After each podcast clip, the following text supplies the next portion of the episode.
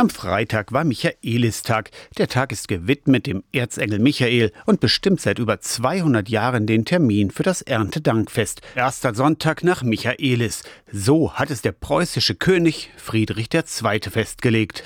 Dieser offizielle Termin hat also im Grunde genommen gar keinen kirchlichen Bezug. Dank für die Ernte, Dank für die Nahrung wird in nahezu allen Kulturen und allen Religionen gefeiert.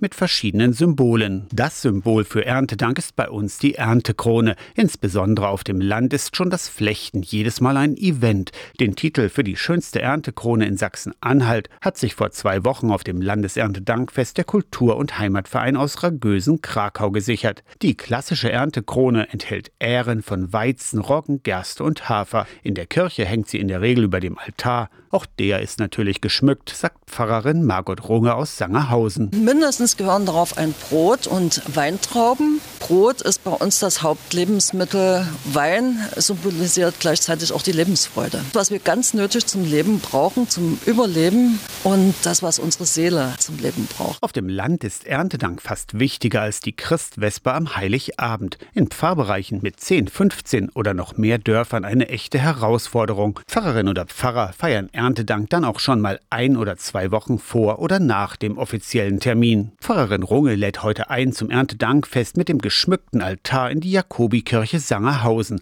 Erntedank mache auch bewusst, dass Obst und Gemüse nicht von alleine wachsen. Was im Garten gewachsen ist, das bringen die Leute Kartoffeln und Pflaumen und Äpfel und Nüsse.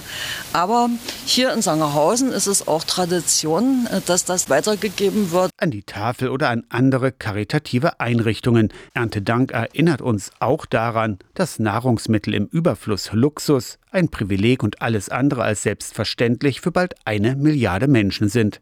Aus der Kirchenredaktion Torsten Kessler.